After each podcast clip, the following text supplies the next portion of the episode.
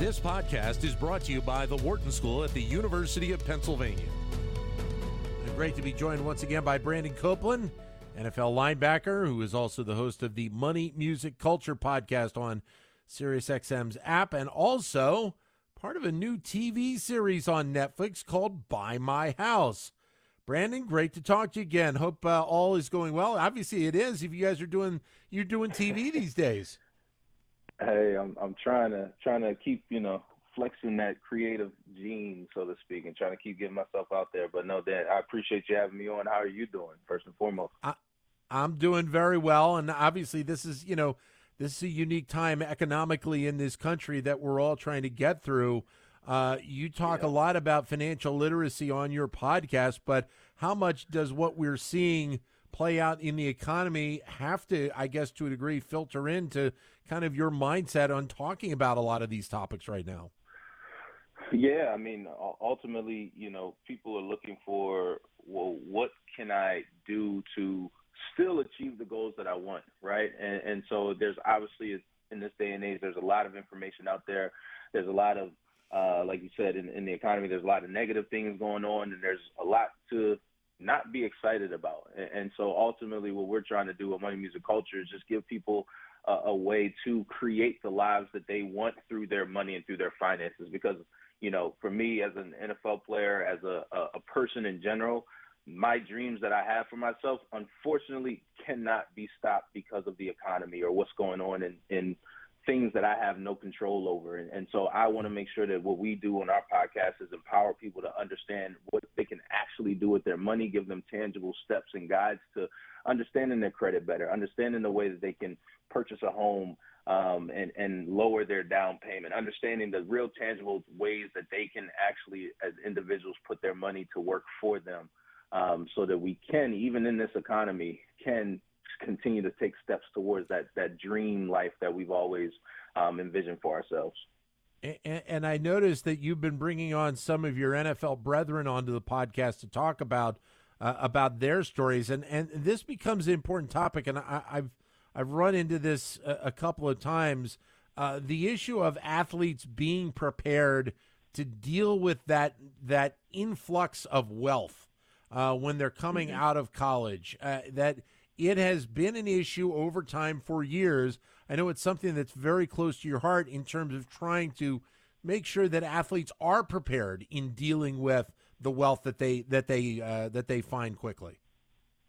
Yeah, I mean it's it's a lesson that none of us get in our school systems. We don't talk about budgeting. We don't talk about credit. We don't talk about how you buy a house.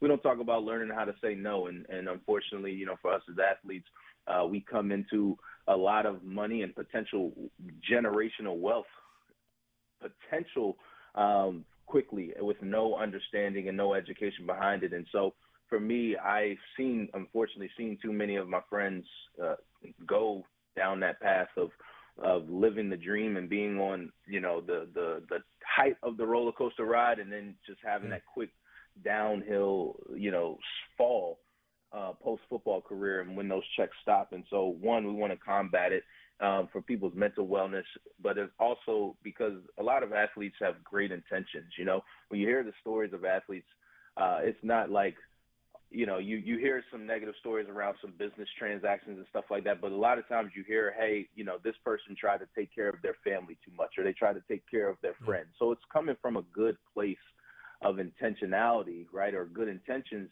And and now it's like, how do you help somebody with good intentions? How do you protect them from themselves, so to speak? Um, and and so I think that you know what we're trying to do is just provide a, a safe place to have conversation, share experiences, because a rookie coming into the league shouldn't make the same money mistakes that I made, right? That Yeah. that's foolish. I want to see that person flourish. I want to see them do well. I want to see them take that money and reinvest it in their community. And and I think I want the same for. I know I want the same for everyone as an individual um, that's even not an athlete. So you mentioned something a moment ago, and I have you expand upon it. Is the mindset uh, of of being prepared for post career, and, and and this obviously you know more focused to the athlete uh, of you know you have to have that mindset even as you're having your career develop of what your post career is going to look like. It's a little bit like people talking about what retirement is going to look like for them after a you know a thirty or forty year career, you know, working whatever they are doing. How much is that an important component of of what you try and bring on on the podcast as well? Thinking about post career. Yeah, I think it's it's extremely important. I think you know understanding who you are as an individual and as an athlete and where you are in your career. Uh, none of us are promised a, a certain length of a career, right? An injury could derail that quickly, or you know the front office not necessarily liking what we do anymore could derail that quickly. And I think that you know while there's uh, definitely a benefit for the athletes that are like, hey, I'm I I am all in on football or I'm all in on tennis, whatever, right? Um, You know those athletes, even those athletes, are still flexing their off the field muscle in different business endeavors. And so I think that what you see now is there are more athletes who are comfortable saying, "Hey, I am interested in venture capital. I am interested in real estate. I'm interested in fashion, whatever their passion is." And now what you see is more athletes using their platform that they currently have to start making introductions and start building a network in some of those areas that they're interested in. And I think it's extremely strategic. I think it's smart. I think it needs to be uh, copy and pasted amongst most athletes as well, because one of the, the common themes that you hear from uh, former players is that when you are no longer actively wearing that badge or that shield of the NFL, people don't answer your emails as quickly, right? Like you don't get pushed to the yeah. front of the line as quickly. And I know that's not to to have the listening audience like, oh, woe is me. No, it's, it's understand your platform. We all have a platform. Understand the platform that you have when you have it, and figure out how you maximize it to uh, create the life you want and to, to continue to, to live within your passions. Let's take some time and talk about the Netflix series, uh, "Buy My House." How did this all come about? Yeah, man. Actually, they uh, the the production company reached out to me, um, and and honestly, you know, we get a, a it sounds weird, but we get a, a few different ideas that that enter into our email inbox throughout the year, and and um, this one, fortunately, you know, was was different. It seemed really, really legit and real, and and it was clearly. Um, and so, you know, they, they reached out and, you know, we made sure that it was a, a, a proper fit for what I'm trying to do and, and also for clearly what they were looking for from a, a, a show standpoint and, and a chemistry yeah. standpoint with the other cast members. And, and ultimately, um, we were able to create the show Buy My House and, and it hit top 10 on Netflix. We were extremely excited about it. For those who, who are, are wondering what it's about, it's think of Shark Tank, but real estate and, and people – coming up here and, and pitching their homes and why we should purchase their homes and us trying to get the best valuations for them and the best deals um, from an investor standpoint. And so it's a it's a really interesting show. Um, you know, ultimately it was different for me uh, because as an investor, as a real estate investor, I don't want to know the buyer. I don't necessarily. I want to know your story, but I don't necessarily want to meet you and, and get emotionally tied to you, right? And and you know that's um, strategic to a certain extent. I have a foundation. I, we give away a lot of money uh, throughout the year to kids and people and families in, in need, and and when I have to make sure that I, I keep the foundation hat in that bucket. But you know, this is business radio, right? When we're talking business, yeah. you got to put your business hat on and remove the emotions from it. But now, you know, you're faced with the buyers and you're faced with the the reasons why they made certain decisions in certain rooms and stuff like that. And so it, it creates a different dichotomy and a competition um, when trying to make uh, great real estate investment decisions. And so, you know, fortunately, the feedback has been great. I hope everybody checks it out and, and shoot, let me know what you think. What what was it that got you interested in real estate in the first place? And and, and what is your kind of bailiwick in, in investing? Where do you lean more towards? Are, you, are are you more into the commercial side? Yeah, great question. So you would appreciate this. Uh, in 2013, my rookie year, I was day trading options while playing football, uh, which is foolish. I was I was trying my best, right? And and you know I was practice squad at the time. And long story short, I, I, I made a, uh, a, a investment decision trading some call options on Nike uh, around December, and and it was a great call great decision. Uh, however, a few days later, the entire market was down two percent because of issues that were going on in Greece at the time. And what that triggered in my mind was a realization that I have no control over this, right? Like I can make a, a great, you know, investment decision. Obviously with the options, you have that expiration on it and things of that nature, right? So that, that leverage um, could be difficult to, to manage. However, I have no control over what's going on in Greece. I have no control over yeah. whether this company goes up or down the next day. And, and it's an educated gamble, right? Um, and so for me, I was like, well, what can I do that gives me more control over the upside? Because I'm comfortable losing. I am comfortable being told no. However, I'd rather lose with me taking my best shot. I'd rather lose money because of me, so to speak. And, and so uh, with real estate, it just became attractive to me because if we do lose money on a home, which knock on wood, we don't do that, um, we I've picked the paint, I've picked the carpet, I've picked the floors, I've designed the kitchen, and so um, that took yeah. me down a, a, whirlwind path of you know starting with the single family flips and some rentals. Now we're building multi-family units and, and things of that nature. We got a 41 unit, a 66 unit, a 12, a 16, and an 88 unit all coming online. Um, and then now we're, like you said, getting into the commercial development. We got acres down in Tampa uh, where we have, you know, McDonald's is a tenant, Amazon's a tenant, Super Target's a tenant, and and so for me, um, I am more gravitating towards the commercial development space. Um, I'm loving that lane. I'm loving the triple net lease, and you know, 20 year leases and things of that nature. And and again, for me, you know, everything I do is I'm trying to share it as I go and I share it as I grow, so to speak. And so you know what we've tried to do is is make sure that people understand that I'm not special. I just I'm a hard worker. I listen, um, and I've been able to to align myself with some of the right people. Um, and, and so I want to find ways through different platforms. My class Life 101, which we teach at Penn, and now we have available online to people, is like find ways to show people, hey, like you can do this thing too. Like I, I'm just a a kid from Baltimore having fun and uh, you know trying to make sure everybody understands that I'm not, you know, some some secret genius. Uh, it's just, uh, you know, you can, we all can make this life for ourselves just with some strategy um, and some intentionality.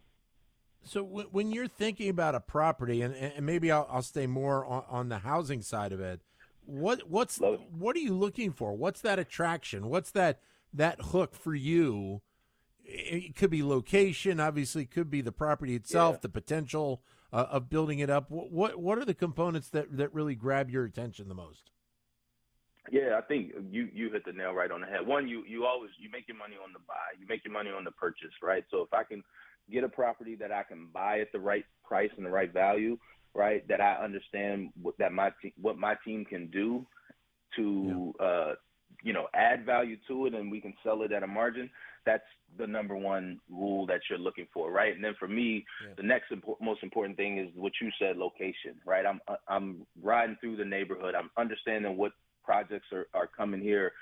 You know, two, three years from now, I'm looking through the neighborhood. Do I see other dumpsters and in driveways in this neighborhood? If I see other dumpsters and driveways, that means hey, there's renovations coming. That might be a comp that I can can uh, use, and I might be able to sell my home for more off of that comp, right? There's activity, uh, positive activity going on in this neighborhood. Yeah. And so those are some of the simple things that I look for, right? And, and ultimately, I, I found that, um, you know, you can go for some of the, you know, the, I used to watch, you know, HGTV and all these shows. I still do to a certain extent, but like, you know, you can go for the $800,000 home, the multi-million dollar home, and that's great.